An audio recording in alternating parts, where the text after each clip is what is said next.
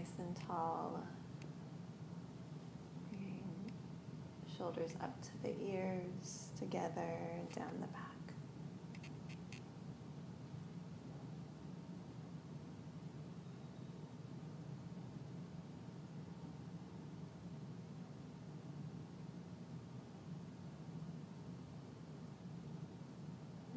Just bringing the focus to the crown of your head.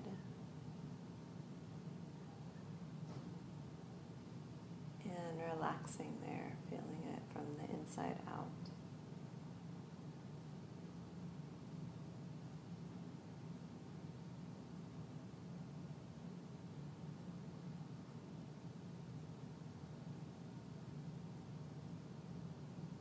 And feel your eyes soften in the sockets. Your brow smooths.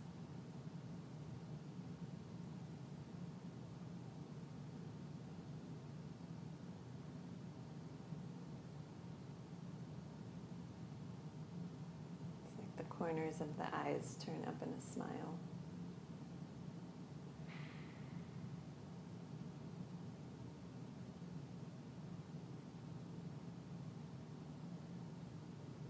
And relaxing the tongue from the root of the tongue, feeling the inside out, tension releasing.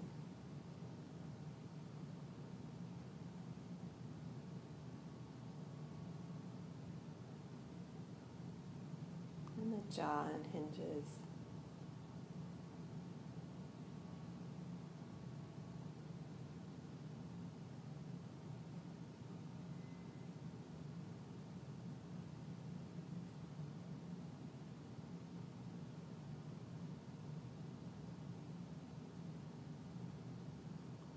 Feeling the whole neck,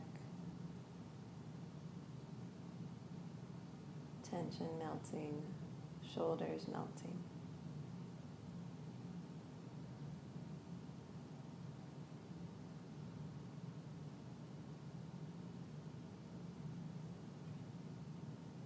Being aware of the length and volume of both arms.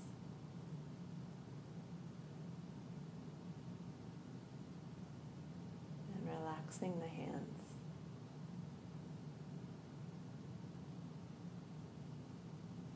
And then them again.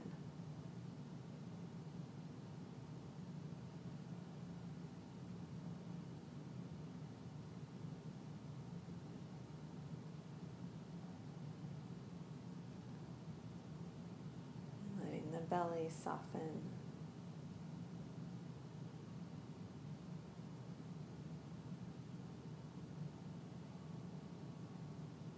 Feeling the whole pelvic bowl from the inside out.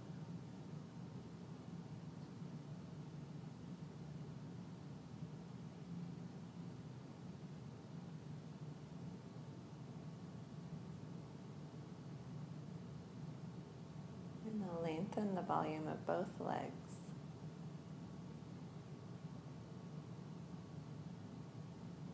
And then lastly, the feet completely relaxing. What they feel like from the inside out.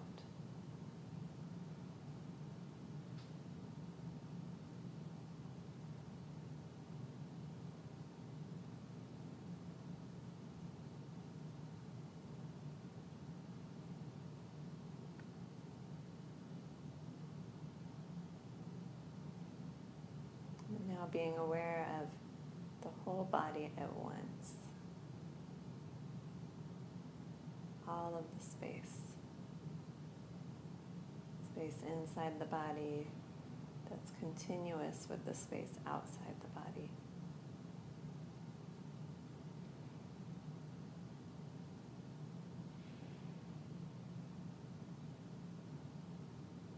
Just resting in pure awareness.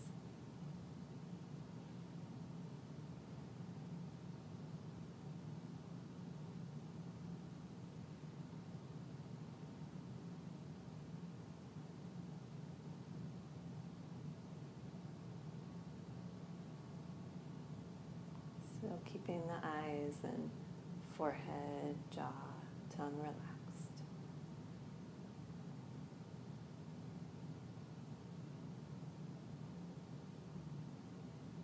And it's a soft, focused attention.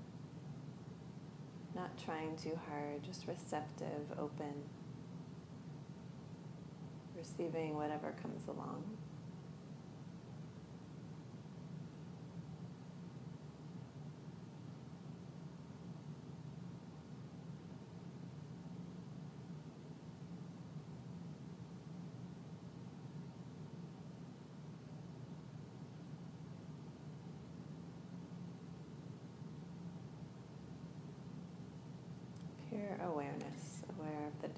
Sounds, different sensations in the body.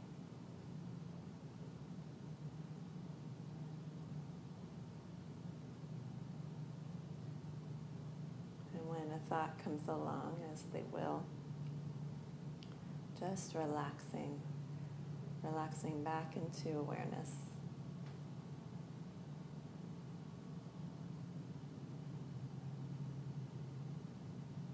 Noticing how your physical form can relax again after you let go of the thought.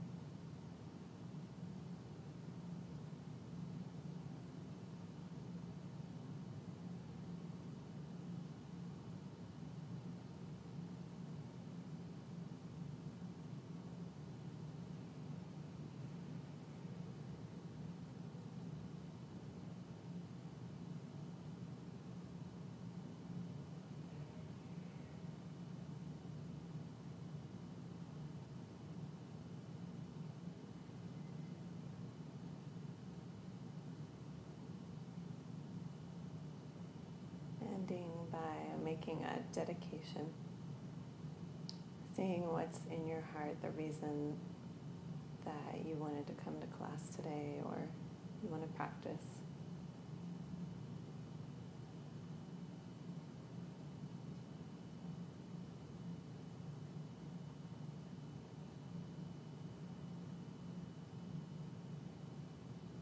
Making your dedication from there.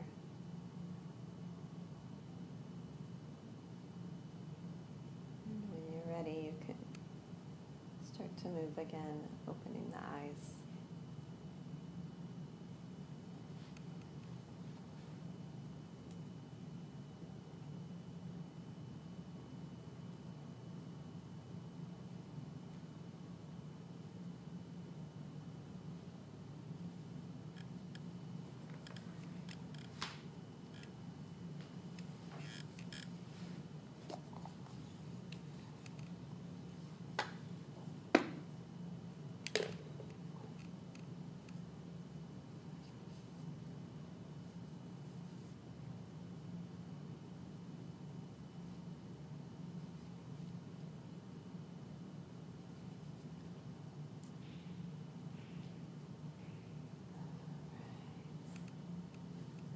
Okay, so we're on week five, Escaping Uncertainty, Study of Buddhist Ethics, and it's Wednesday, October 10th, 2018. So, okay, we are halfway through.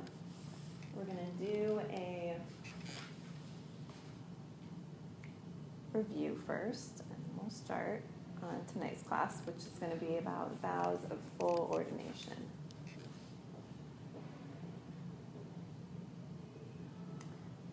Okay, for review, what is the meaning of the word Vinaya? Is? Uh-huh.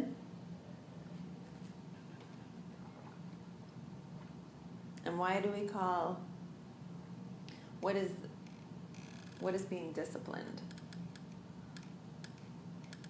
Our mental afflictions, And our sense organs. mm-hmm, mental afflictions and sense organs. Good. And then last week we went over one day vows. There are eight separate commitments, four primary, four secondary.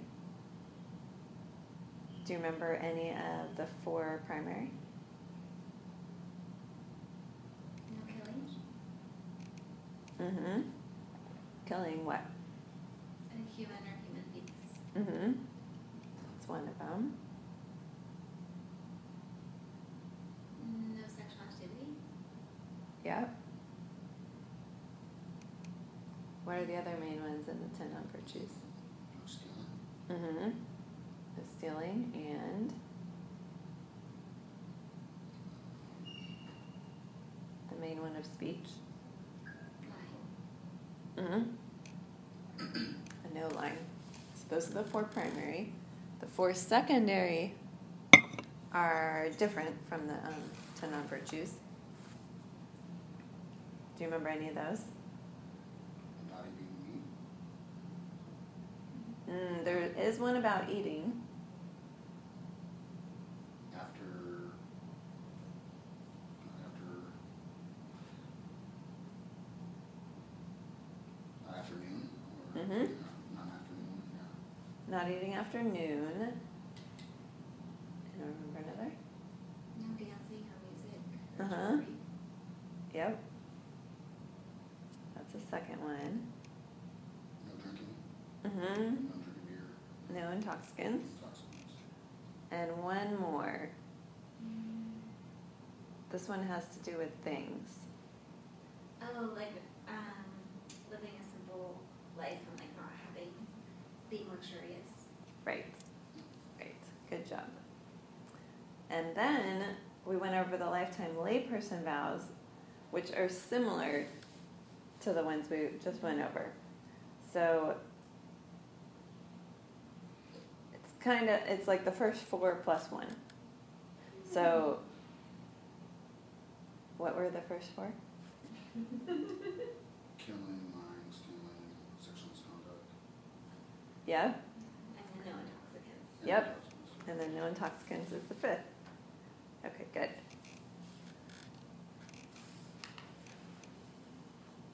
Now, we're going to go over the six steps for reaching full ordination. And the proper, so what's the proper reason for taking the individual freedom vows? The proper reason. Mm-hmm. Why do you take them? Because they protect you from from breaking them, and then also like they help. Um, like when you take them, they're more powerful when you're not breaking them. That is true.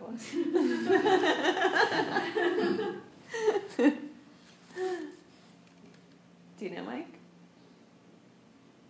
Going for, is it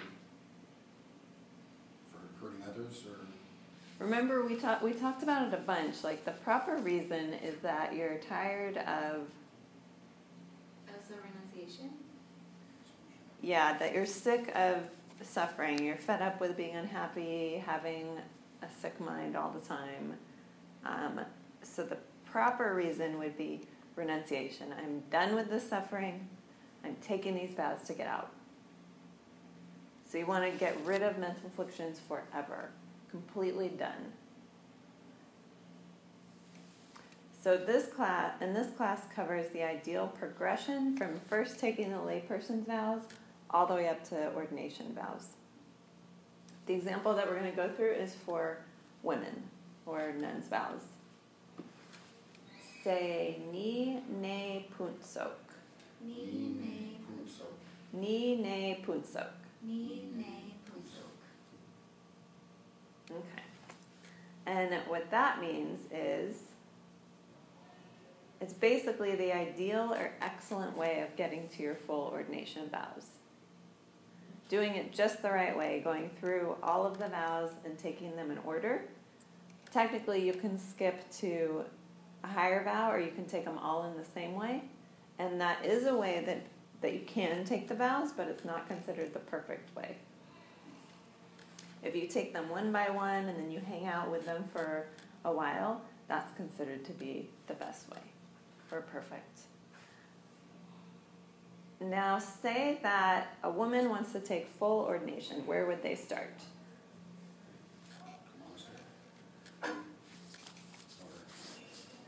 They, yep, And then start with You could. lifetime layperson and their freedom and refuge yep. So ideally, they would take their Genyen Ma vows.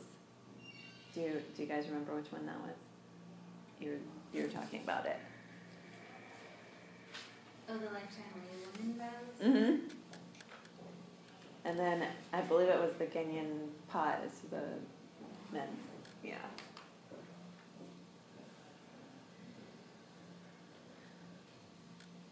The first one, Genyen Ma, Lifetime Laywoman's Vows. It includes, which we, we kind of just went over them. It includes five vows and, and also keeping the advices on going for refuge. That's combined in there.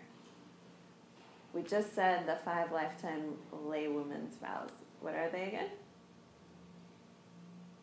No killing, stealing, lying, sexual misconduct, or intoxicants. Yep. And the advices on going for refuge are an integral part. People don't usually count it, but it is an integral part of this. And refuge isn't going and praying to a statue, because that doesn't really change us very much.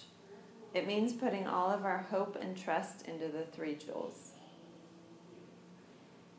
And when we see emptiness directly, we'll become the Sangha jewel, which is really cool. Then the Dharma jewel. And then later we'll become a Buddha, so we'll become the Buddha jewel. So by the time we're a Buddha, we'll be all three jewels.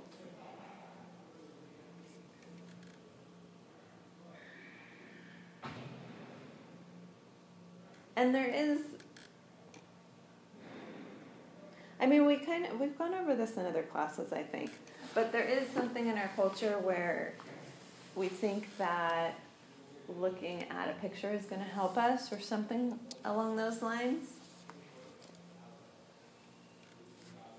But it's not actually going to do that much.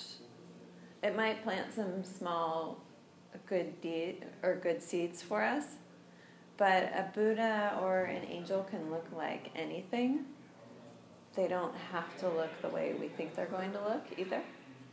They could be anybody around us. They they can emanate as things around us too. When we're taking refuge in what the basically we're taking refuge in what the Buddhas can do. We're putting our hopes in something spiritual as opposed to something material, which is probably mostly what we've done through our lives. It seems. So, an ethical way of living, it's going to protect us from future suffering. It's going to protect us um, from all of the sadness, anger, all of the afflictions that come up. Ultimately, it's going to protect us from the whole cycle of suffering. If we follow them well enough and go completely through the path, we'll be totally out of that. and simply bowing in front of an Asian looking person instead of a white looking man isn't what's going to protect us. It might seem exotic, um, but that's not what'll, what'll save us. We're, we're taking refuge and we're committing to the vows that will protect us. That's what will protect us. Changing our own mind, changing our actions, changing the things that we say that's the protection that we can that we can get, which is amazing because we're in control of that mostly. The main point is to understand emptiness and why we need to live an ethical way of life. Does that make sense? Okay. And then what's next? So if it's not one of the vows, this next one isn't one of the vows, say Barma Rabjung. Barma Rabjam. Barma Rabjung. Dharma Rabjam. And this is a commitment to leave the home life. and this isn't an individual freedom vow per se, but it's a step that you take before the ordination vows. We're going through all the steps up to taking the full nun's vows. And you have to do this one before you're ordained. The third one, say Ge Ge Sulma. Gesuma.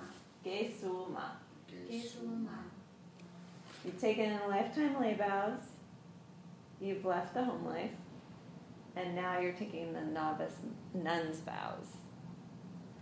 For this one, there's four primary, six secondary, and three transgressions. And Geshe Michael mentions there's also a division into 36, 40, and 13, but we're going to talk about 10. they match the one day vows, pretty much. No killing, stealing, sexual misconduct, lying, dancing, extravagant things, no money, no eating after noon, all the ones that we went over. Then after that are the gelobma. Gay lobma. And that's the intermediate nun's vows. Generally taken for two years only, and men don't have to take this.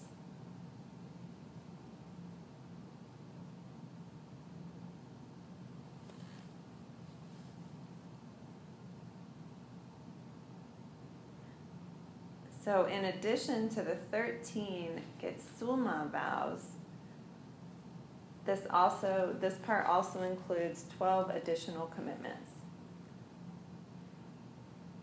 The first six say Sawe Chudruk, Sawe Chudruk. Sawe Chudruk. Sawe Chudruk. These we're going to be going over these more in general, but these are more serious. They relate to contact with a man, um, etc., and they have a lot to do with that sort of thing. We won't be going into detail with these ones.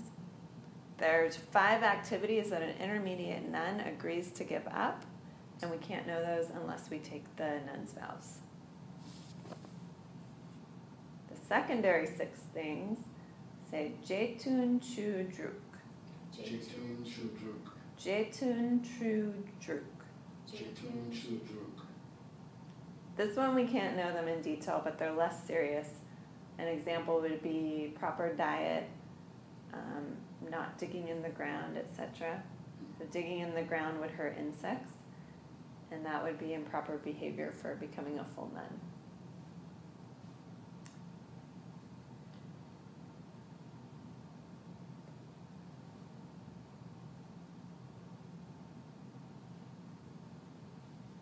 The, so the person who can take these vows and give them you can't the person giving them you can't give the pratimoksha vows to someone who's just curious about them or who wants to know what buddhism is and doesn't want to get out of samsara. Um, it's the most basic form that you're taking these to get out of samsara. That's the whole point of it it's not just because other people are taking it or you think it'd be cool or you're trying to do some research, write a paper, something like that. It's only because you want to get out of suffering. And if you define the pratimoksha vows as something to take you to nirvana, to get you there, nirvana is escaping unhappiness. You could define them as stopping your bad behavior and getting you out of suffering because they're taking you to nirvana. The vows are going to stop our bad behavior and get us out of suffering.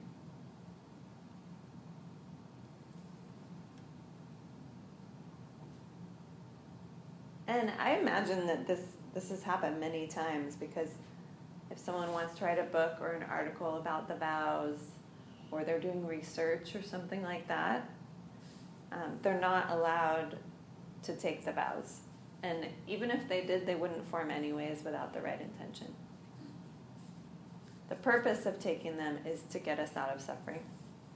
And what that would look like, because we talk about it a lot, but it would look like never being irritated ever again by anything. Never being upset or jealous, prideful, angry at anybody. I mean, it's really it's hard to even imagine. Never irritated or upset by anything ever again. I don't I don't even know what that would be like, really. I'm I don't think I've ever had mm, 15 minutes like that, you know? Without anything. Even some small like discomfort or itch or something. I'm not even sure if I've had 15 minutes.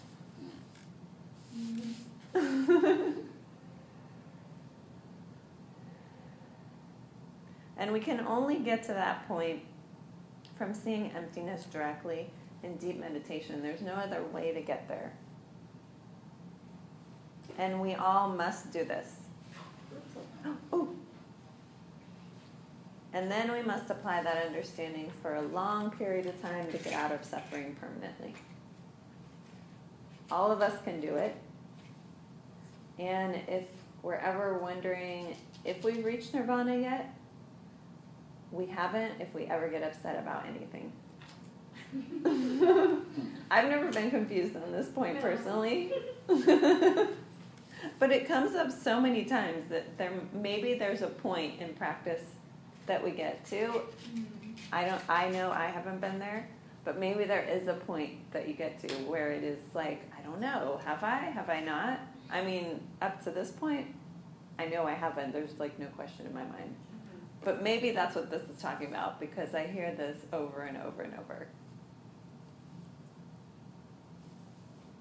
Oh. What? Uh, my screen went away. Okay, there it is. Okay.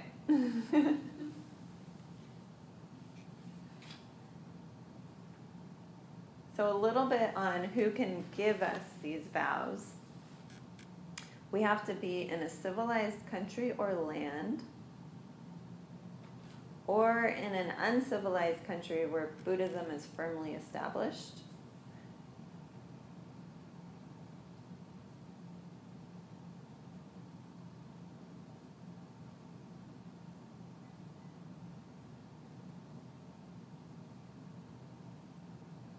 Okay. I think I'm I think I'm interpreting this wrong. Let me read it over again.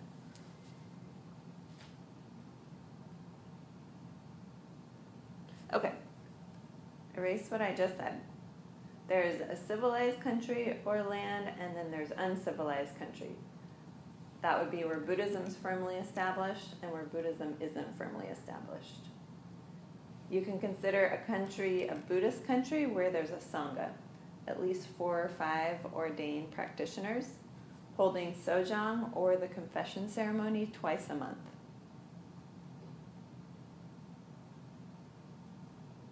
I'd say that's, I think that's probably happening in the US.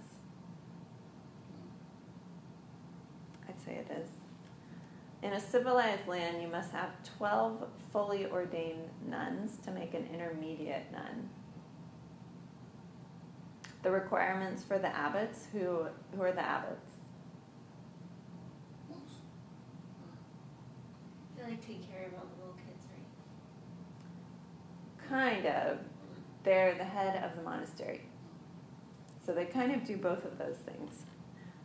But the requirements for the abbots are especially stringent. It's really strict to be a real abbot or the master of the ceremony In an outlying land,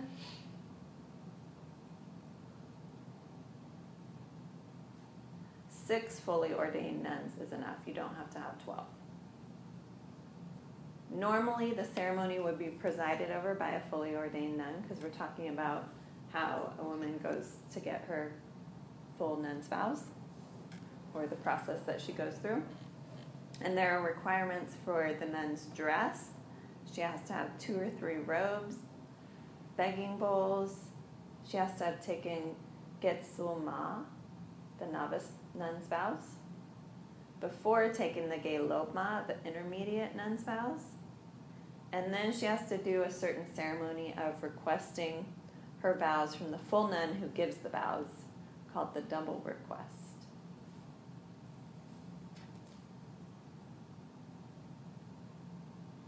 So sojong ceremony, is that like confession? Mm-hmm. Question ceremony.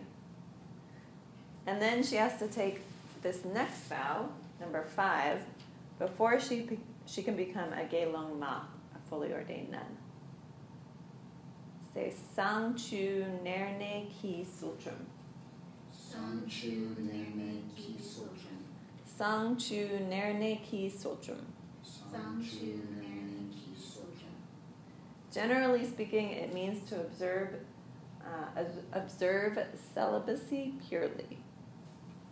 And this one's not an individual freedom vow, but it's a commitment taken before receiving the fully ordained nun's vows.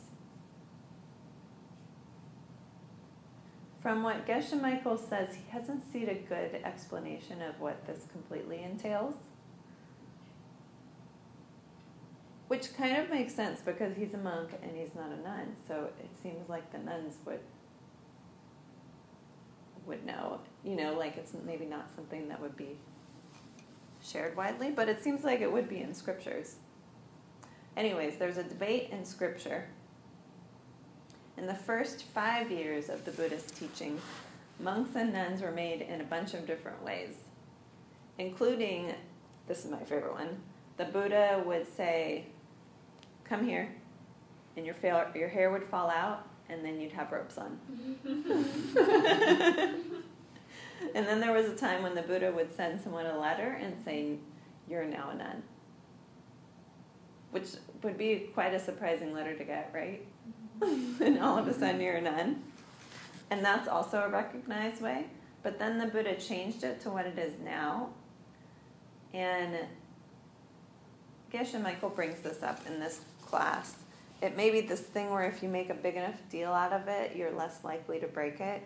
You think it's more important. Kind of like what we do with weddings. And in the present day,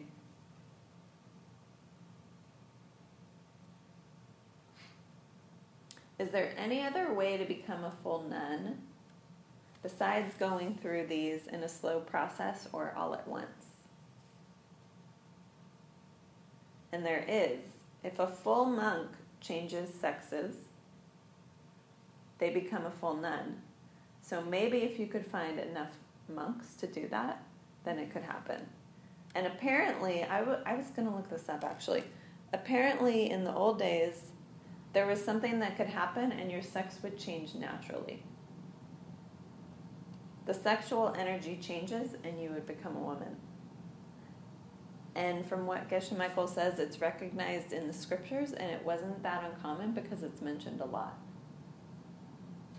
I've never heard of this. Have you guys? I remember when we were learning about our freedom vows and like a couple of the other vows. Mm-hmm. It says like sometimes if you change sex, you lose your vows and have to retake them, but sometimes you don't lose them. But I can't remember which ones are which. Yeah, we'll go over those like the again. Bodhisattva vows, maybe if you change sexes, you lose them. Yeah. Something. But like it's like very clear when you lose them, when you don't lose them. Well, there's images of Buddha that are female too, right? Mm-hmm. Female and male, like uh, what's uh, Kuan Yin, there's female and male version of him. And, Yeah, and Chenrezig and stuff. yeah. But it's Mhm. because they're emanation bodies, so they're not as tied to physical bodies as much. Yeah, I don't know. I did. I meant to look that up because I'm interested in that. maybe it's not so common now. And apparently, it can happen more than once. And we're, we're going to be studying this in the next, oh, I guess it's in the next class. If it happens, we're not talking about, I don't think we're talking about the bodhisattva vows here though. But if it happens three times or more, then you lose your vows. And it doesn't sound like it's something that you're trying to do. It sounds like it's something that just happens. Anyways, in theory, if you had 12 monks who changed to a nun, then you could restore the nun's lineage if it was broken. And the sexual energy has a lot to do with the vows. We'll talk about this a little more next time. As well as the lack of sexual energy means that the mind is not stable. So, that type of, of person would not be an appropriate physical body to take the vows. And this also applies to the higher teachings. The sexual energy in general can be abused a lot, um, but it also gives you tremendous strength and you can use it for good things too.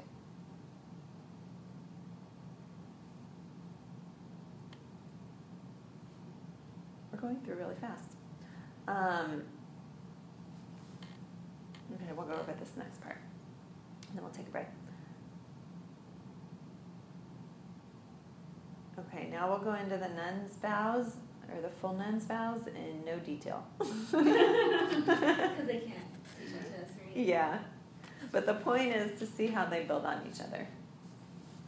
Say Gelongma, Eloma, Gelongma, Eloma.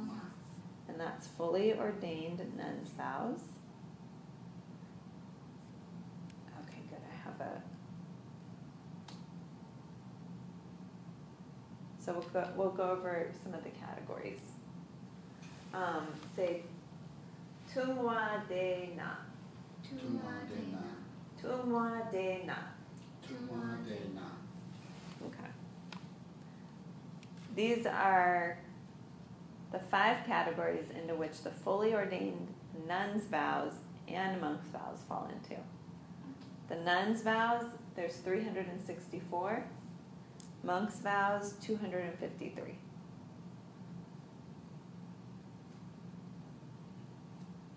And we're going to be going over in sequence from the most serious to the least serious. And they're grouped into five categories. These are five different categories. This first category, say pampa, Pampa, Pampa. which means to lose or be defeated um, by the mental afflictions. So, by the mental to lose afflictions. That's basically what it's referring to. There's eight for nuns and four for monks. These are the most serious and the most dangerous ones, this category. Some groups of Buddhists, not the one that we follow, but some of them believe that if you, if you commit one of these, you lose all of your vows.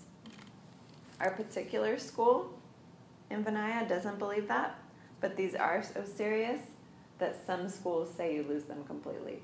So he's just mentioning that to show us the gravity of them. The second category, say lakma, Lakma, lakma, which means remainder or leftover. 30 for nuns, 20 or 20 for nuns, 13 for monks. With this one, you still have remainder or something left over that you can repair to get back on track. It implies that the pampa, the first one, you can't repair. But don't take too literally, is what the text says. This one is less serious than the last one. The third one, say tungje, Tumje, tungje, tumje. which means basically means downfall. Oh yeah, then there's the subcategories. These make you fall down to where, do you think? Hell realms or Mm-hmm. Lower realms. lower realms, Um, then there's two categories of downfalls. 3A and 3B there. The first one, say Pangtung, Pangtung, Pangtung, Pangtung, 33 for nuns, 30 for monks. And this is a downfall where you have to give something up to make amends or to fix the vow. For example, if you fail to give up a possession, if you do get some cloth, which is always the example, getting some cloth. if you do get some cloth with the intention of making them into robes, and you keep the cloth too long because you get you get possessive, to purify yourself, you would get rid of the, the cloth. That's an example. Second one, Tungje Bashik. Tunje Bashik. Tungje Bashik. Tunje Bashik. There's 180 for nuns, 90 for monks. This is a downfall where you don't have to give up something. You don't have to give up the cloth because you're attached to it. In a special situation, you'd be allowed to keep the cloth. For example, if you've taken the Bodhisattva vows, you'd be required, if you were offered 25 warehouses full of cloth, to negotiate it, ship it somewhere where it can serve people. And it'd be a lot easier not to have the cloth. But as a bodhisattva vow holder, you have to help others when you can, and so you would.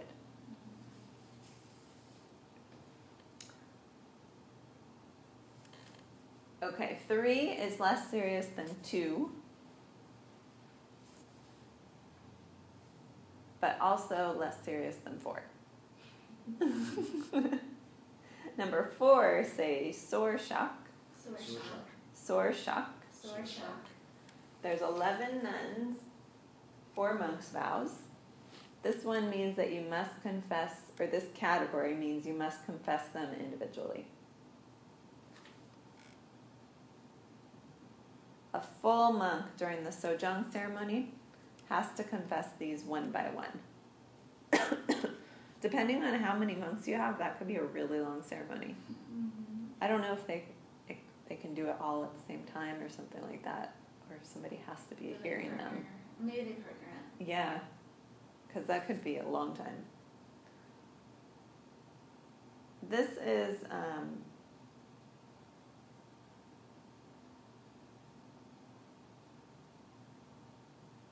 this is just another word for breaking a vow, basically.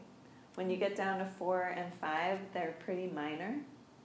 They're all physical and verbal mostly. Number five, say neje, Neje. neje. Neje. At this category, there's 112 nuns and 112 monks' vows. This one means did a bad thing which was not excellent. And here, Geshe Michael talks about how he's planting a seed that one day will be ordained in a future life. And it'll be easier to memorize the Sojang ceremony. That's why we're going over these things. That's what he says. How many vows does a fully ordained nun have? 364? Mm-hmm. 364.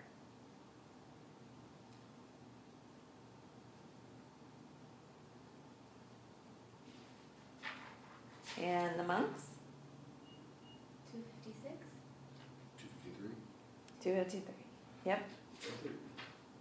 Okay, I just wrote it.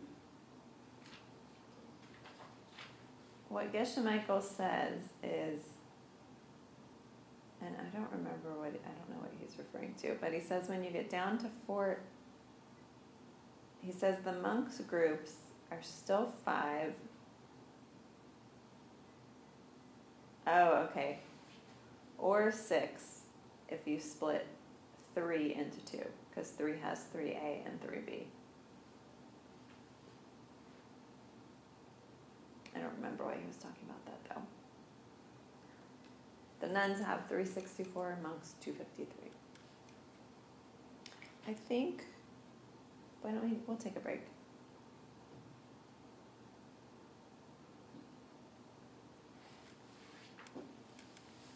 So if you, but if you're looking under an ordained nun or monk and you break your vows, like in a, in a monastery setting, you, do you get kicked out? Or, I don't think, I'm not so sure, I'm not sure what you would have to do to get kicked out. But we'll go over what happens if you break your vows. I can't remember if we do it this week, but it depends on different vows. I think I was just prepping for, maybe it was seven and he was talking about it too in that one. Um, and sometimes you'll lose, you know, like some privileges or your position in the monastery, but I haven't heard him say anything about you getting kicked out. Because also, what he talks about is um, all of the Tibetan monasteries, which are different than other countries, they have all levels of the vows. They have the Pratimoksha vows, Bodhisattva, and Tantric vows. They're keeping all of those. Not all monasteries would be. They might they might be doing things a little bit differently then, because they're all practicing at those levels. now are the tantric vows secret as well, kind of like the, um, the certain ones? Yeah, like the nuns and monks vows. Yeah.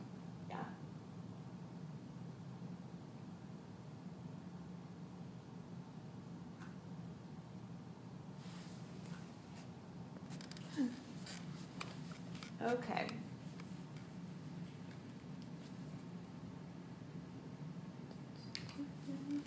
Oh no, I did the thing. I pushed the thing. Lauren, you cursed it. I thought I did all the Um, steps. did you go go up to the top? Here, try again. Get the um. No. Okay, so go to the top. Did you do the full screen there? Okay, I did this. Okay, full screen. And then yeah. I did. And then I did. Okay, wait, hold on. Now we're at the beginning. So I did this. Yep. And then I did this. Yep. And then I did this. Yep, and it looks like it's so messed up. What's my problem? I don't know. But you you were doing some other things on there too. What were the other things? I was making it so the I turned down the blue light and increased the warm light because it's so late at night that it won't disturb our sleep patterns. Like, do you notice that the screen is less bright? Yeah, Yeah, I turned up the warm it light. looks more vintage. Yeah. It might be fine it, next time we open it again. Yeah, maybe we'll see. Okay. Say Is this the slide you want? yep. Okay. Um, say sojang, So John, sojang, and this is a confession ceremony where you clean up your negative deeds that you've done. Confessing your broken vows to a lama, a teacher, or to other good people is very powerful and very liberating.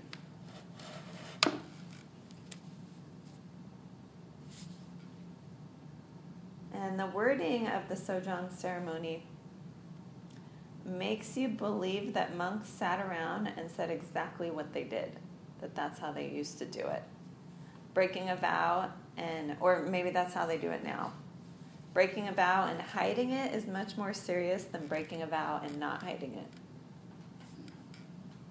In the current uh, ceremony, Sojang ceremony, as it's practiced in the Sera Mey monastery, they just go straight through and recite it. But what Geshe Michael believes is that the serious monks are confessing, like truly confessing their vows. No matter what kind of vows you have, it's much more powerful that you go to somebody. And I guess I have done this, maybe not in a formal ceremony. I've done it in church before, I've done, you know, growing up, Yeah. confession. And how does it feel? I mean, it feels good afterwards, you know? Like, you let it off your chest and. you know, felt good. Um, the person you're confessing to just has to understand the concept to know how serious serious it is, to understand what you're confessing. And it's very embarrassing to admit in front of other people as well. It's good to find someone that's a really good person that you'd be embarrassed to confess to them. Then that embarrassment, the idea is that it'll prevent you from doing it again in the future. You'll remember that. You'll think, I don't want to do that again. Also, the power of the bad deed that we do doubles every 24 hours. Just imagine that. From time with no beginning, all the bad deeds doubling every 24 hours, which is good that there's purification. And even if we did a bad deed and we we know we're not going to be able to stop ourselves, it's still good to confess it and at least clean that one. So it's not doubling in power every 24 hours. Have you guys ever done the sojongs here? Or, like, or do you No, do- do you- not this formal ceremony. I'm not really sure how it, how it goes. I'm not even sure if we could do the formal ceremony or if it's just for the, the monks or nuns.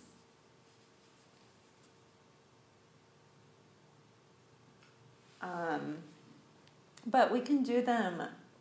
We can do them with good Dharma friends or in a circle.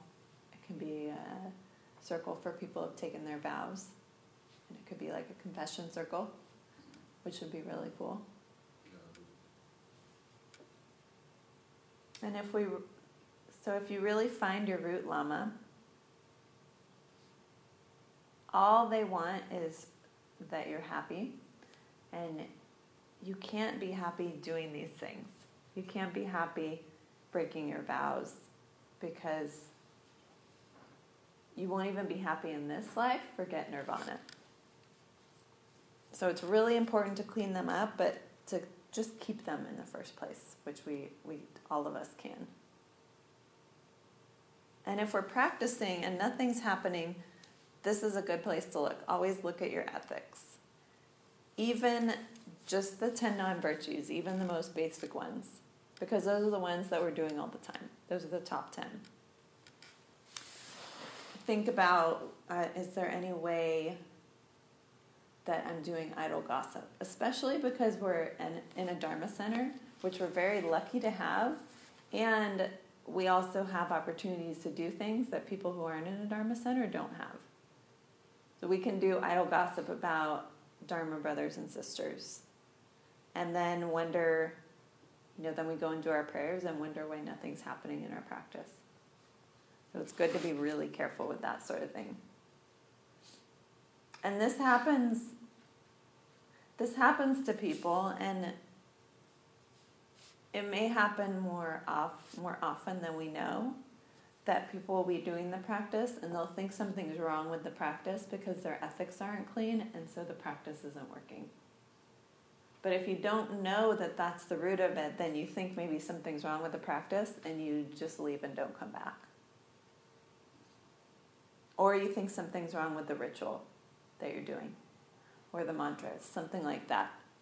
So we all know now that we just go back and check our pratimoksha morality, like the most basic level of it. No matter how many vows we have, we go back to those and check those. So if we want to have amazing spiritual things happen, that's the place where it starts.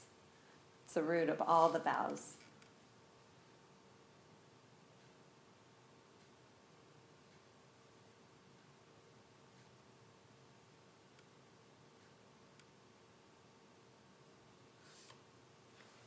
And if we have the opportunity, we ha- we really have to be initiated to start practicing tantra. Even if our mind is wandering and we're not really there completely or we're not really able to do the practices the way we want to, we still have to do it if we have the chance. And why why would that be? So think about the highest worldview why would you why would you have to practice tantra to reach nirvana. On the right track, though. You know, Well, because it's the only way we can get to enlightenment in this lifetime. right? And why why is it so important that we do that really fast? Because we don't know where we're going next. Yes. We might not, we might die. yes. We might die. And who else? and who else will die? Our teacher. Yes. I don't know what you're asking. Who else is going to die along with us? All sentient beings. Uh huh. Everybody. So we have to reach full awakening as soon as we can. That's why we have to study Tantra. Because everybody else is suffering just as much as we are, so we have to get there as soon as we can. We can't sit around and wait for countless lifetimes, or even seven lifetimes, or, or three, or ten. We have to do it now because, I mean, look at the state of the world there's so much suffering, we have to do it now so that we can help all those people to get out as well. So they're not just suffering lifetime after lifetime waiting for us to get our shit together. And if we keep our pratimoksha vows really nicely, not only does it stop our afflictions, but we'll get to a place where special and extraordinary things are going to be happening. And these are the like once even once we're studying tantra, it's not like we're not keeping these vows. These are the basis and the foundation for the whole practice. We're still keeping these. And like Lauren was mentioning kind of earlier, the energy of taking a vow and not doing something is much more powerful than just not doing the thing on its own.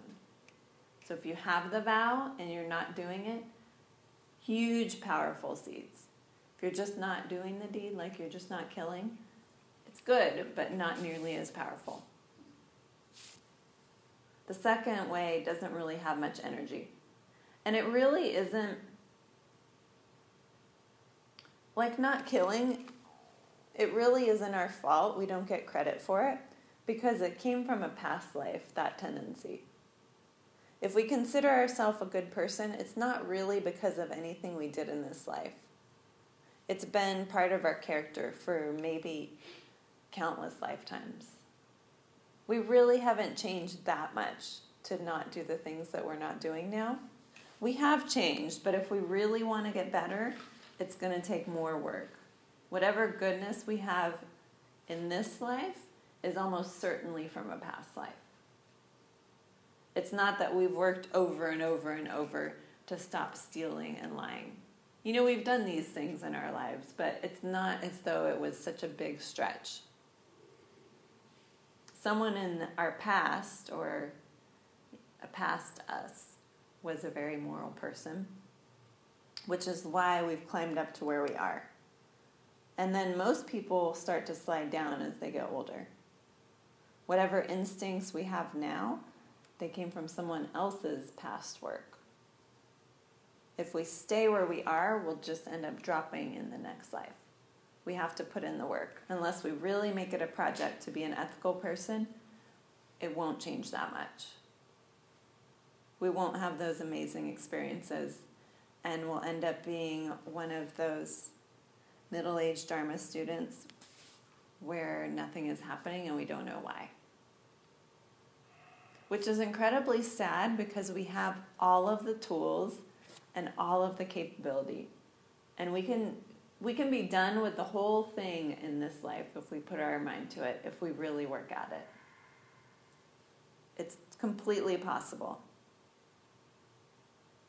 So if there's anything that we're not happy about if nothing's happening to us you know big spiritual things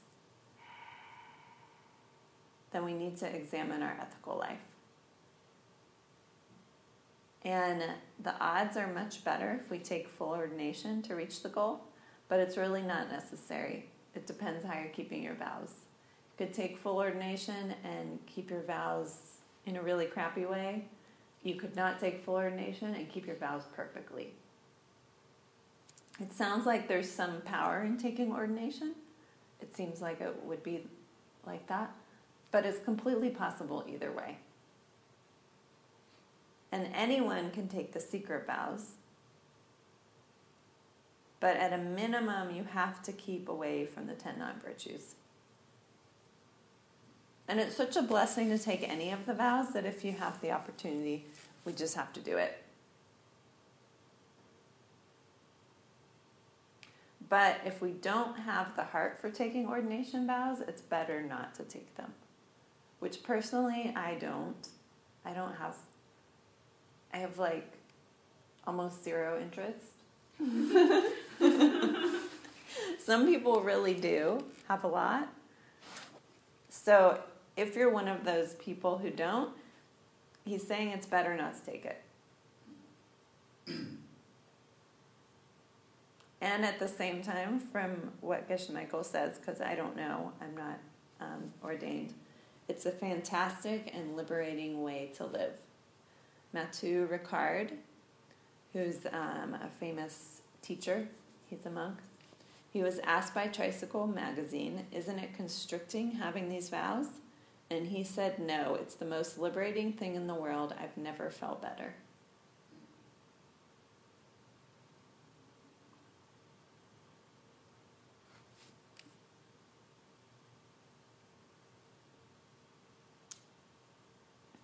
Okay, let me see. The tantric vows, you, are. you don't get to learn them until you take them, right? Right. You might know the names of them before you take them, but you won't really know, or before before you take them and before you learn them, but you won't really know them until afterwards Mm. what they mean. Let's see, we're on class five. see what's in here.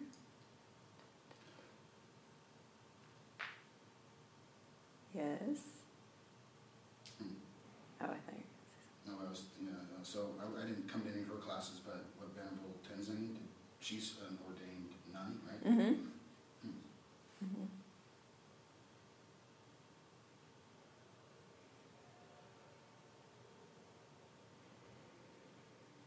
And is, is Geshe Michael still a, a monk or an ordained monk? I don't think he ever disrobed that I know of. I haven't really thought about that in a long time. Yeah, But he doesn't wear his. I've. I haven't seen him wear his robes. He might for the more serious teachings that he does.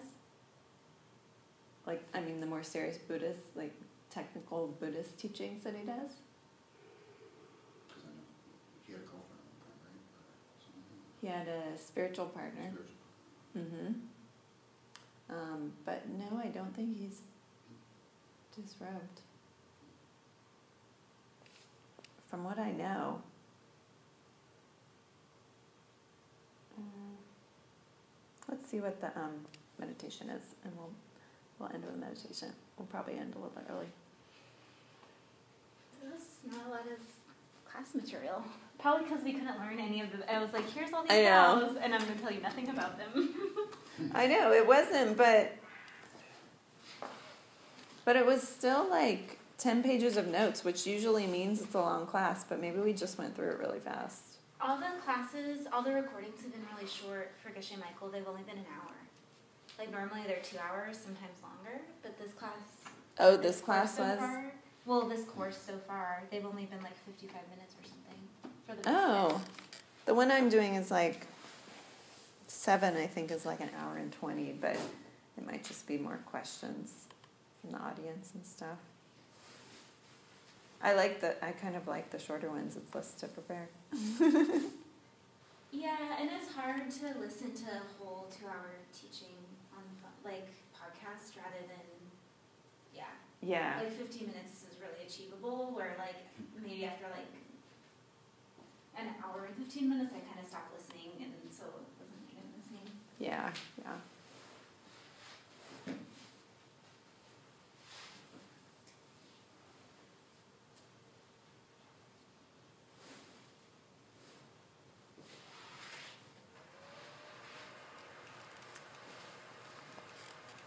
Okay. Do you guys know the um, 10 non virtues by heart? What it what are they? I think you know 'em. It's part of the meditation, so I want to see. No killing. No stealing. hmm No sexual misconduct. No lying. Um, no, There's three more of speech. no, no. No idle speech. hmm No ill, ill or That's a later harsh one. speech. Yep. No. Um, Starts with a D. divisive, divisive Mhm. speech. Um, no. You were saying one before. No. I know you know number 10. Yeah, I'm just drawing blank right now. Uh, Ill will, will, yeah, just coveting, and wrong worldview. covenant wrong worldview. hmm wrong worldview. Okay, so let's do a meditation. You can, you can sit, you can sit on the floor, you can lay down, and I'll kind of, How long is this one? Mm, I don't know, maybe 10 or 15 or something. looking at my back. Yep. You can get um, cushions. No, it's fine. Okay. Um,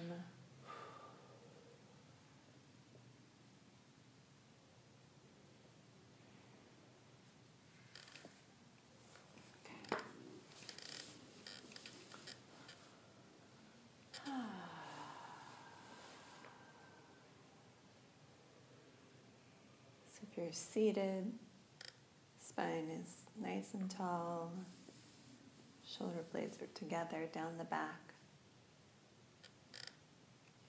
Feel your sit bones even on the cushion.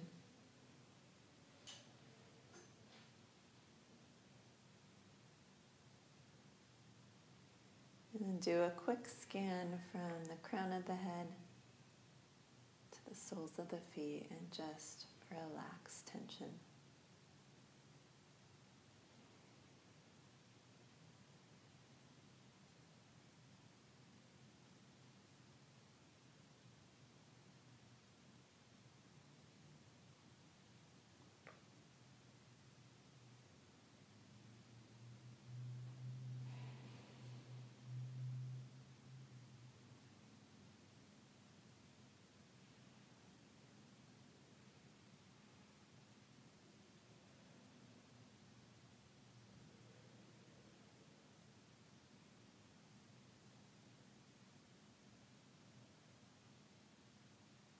And just be aware of your body breathing.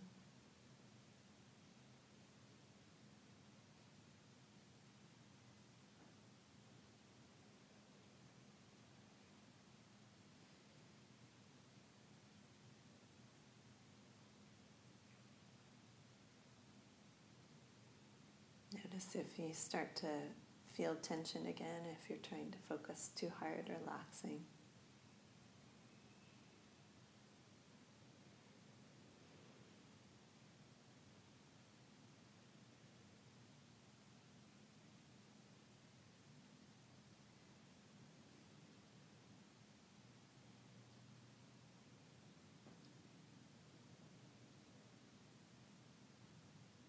And we're going to go through the 10 non virtues. And think about the closest we came to committing and the furthest away we were in the last 24 hours. I think we did a similar one last week.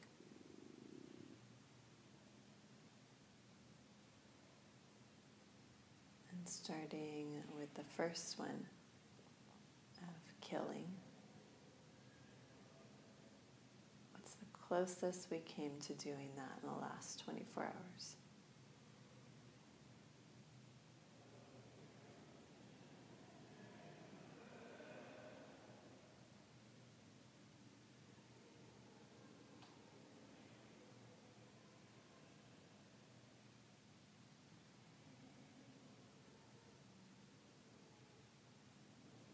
And then what's the furthest away?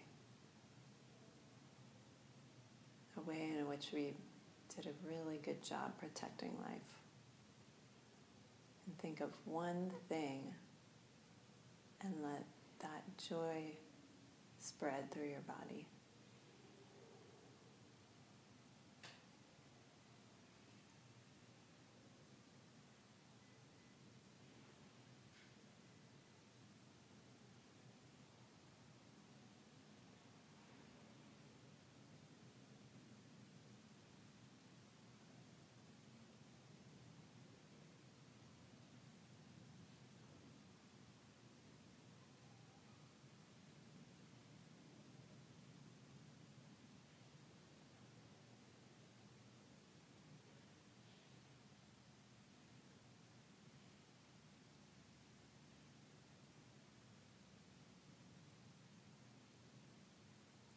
And the second of stealing.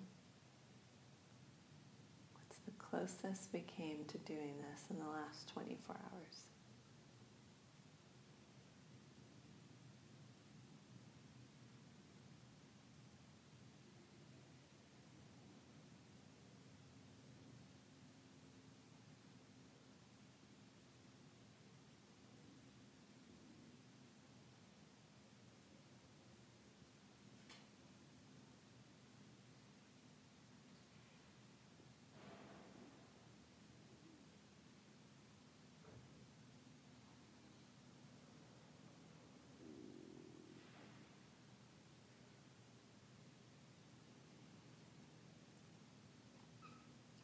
And what's the furthest away we came in the last 24 hours?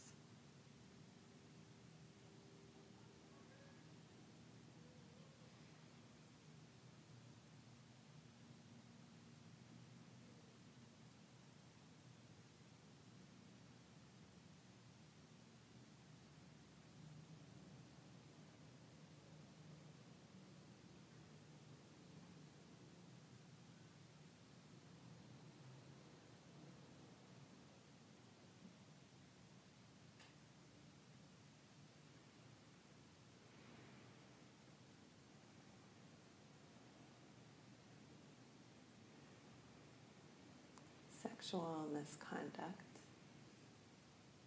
The closest we came to doing this in the last 24 hours.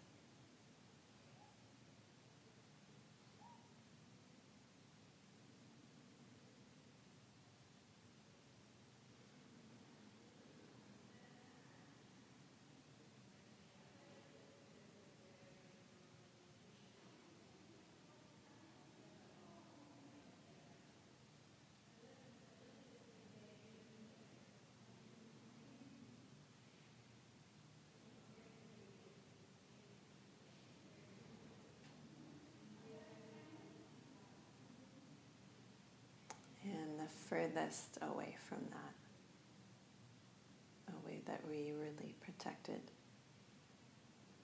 someone's relationship.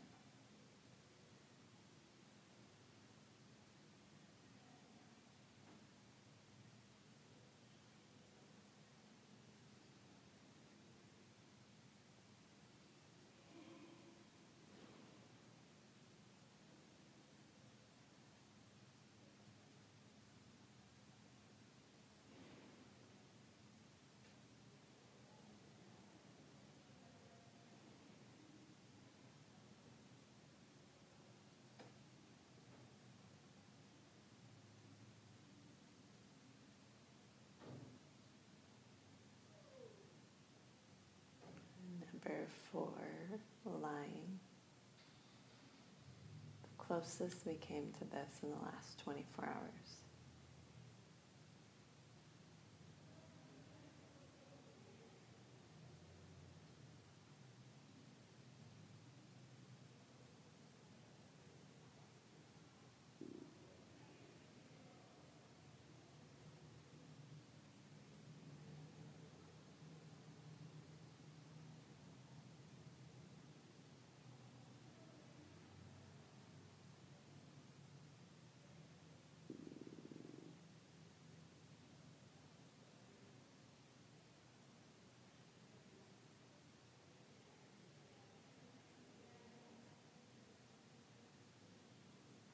And the furthest away.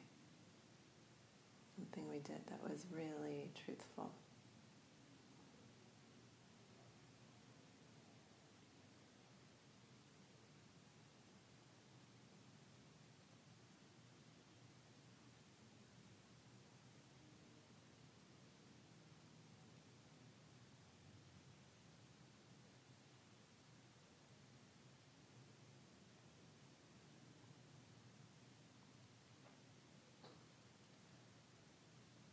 Divisive speech.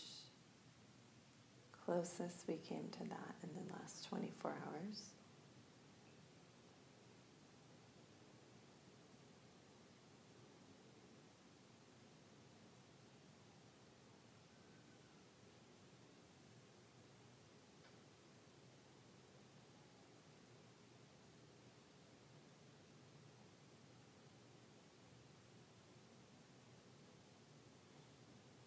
and the furthest away. Some way that we tried to bring people together with speech.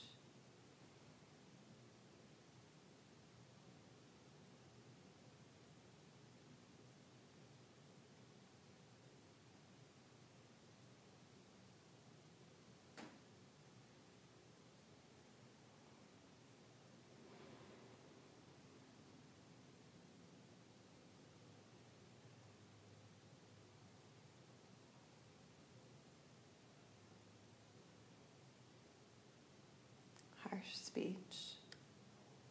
The closest we've come to that in the last 24 hours.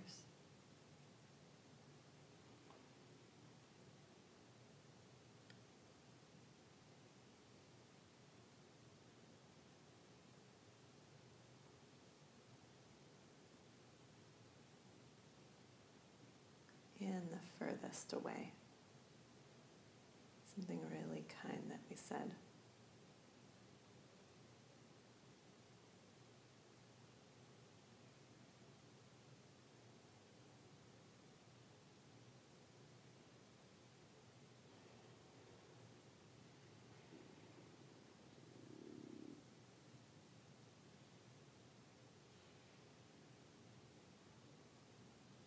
Idle speech. Closest we came to this in the last 24 hours.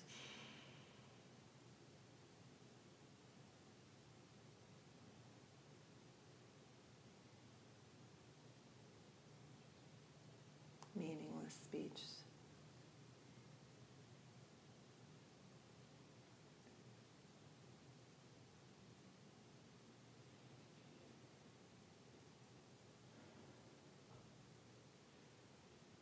and the furthest away.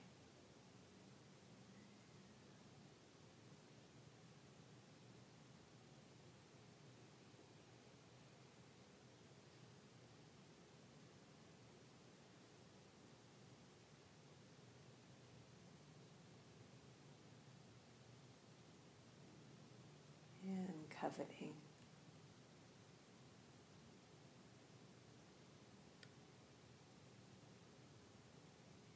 wanting what other people have.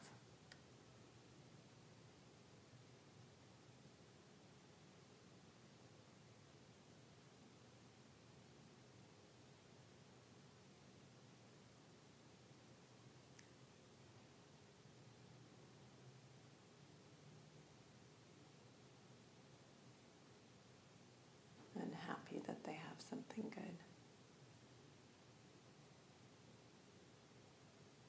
Closest we came to that in the last 24 hours.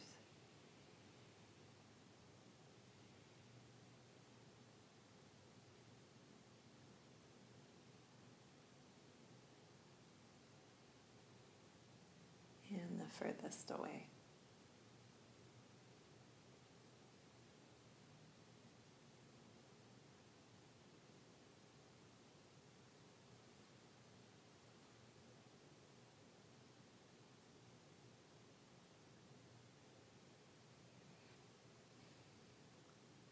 Ill will, happy when something bad happens to somebody. Closest we came to that in the last 24 hours.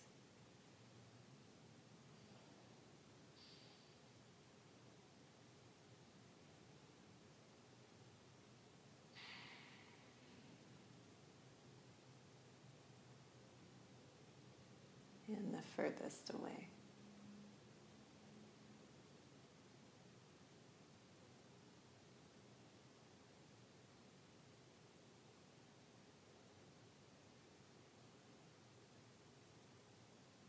And finally, wrong worldview.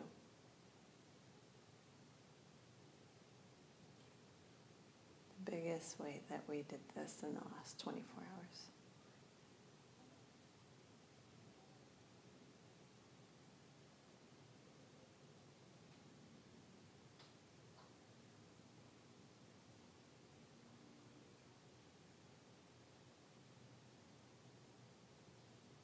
And the furthest opposite that we came.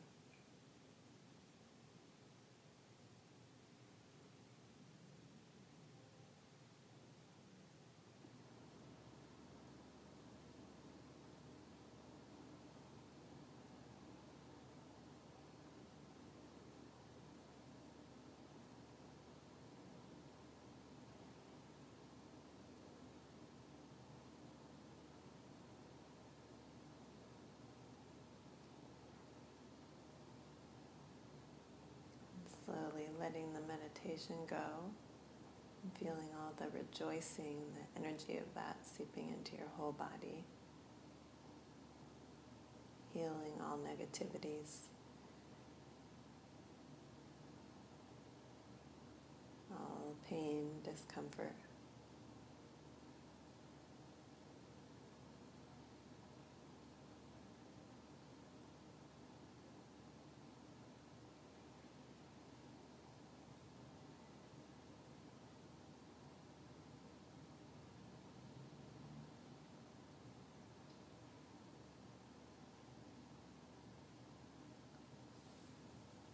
And we'll end with prayers.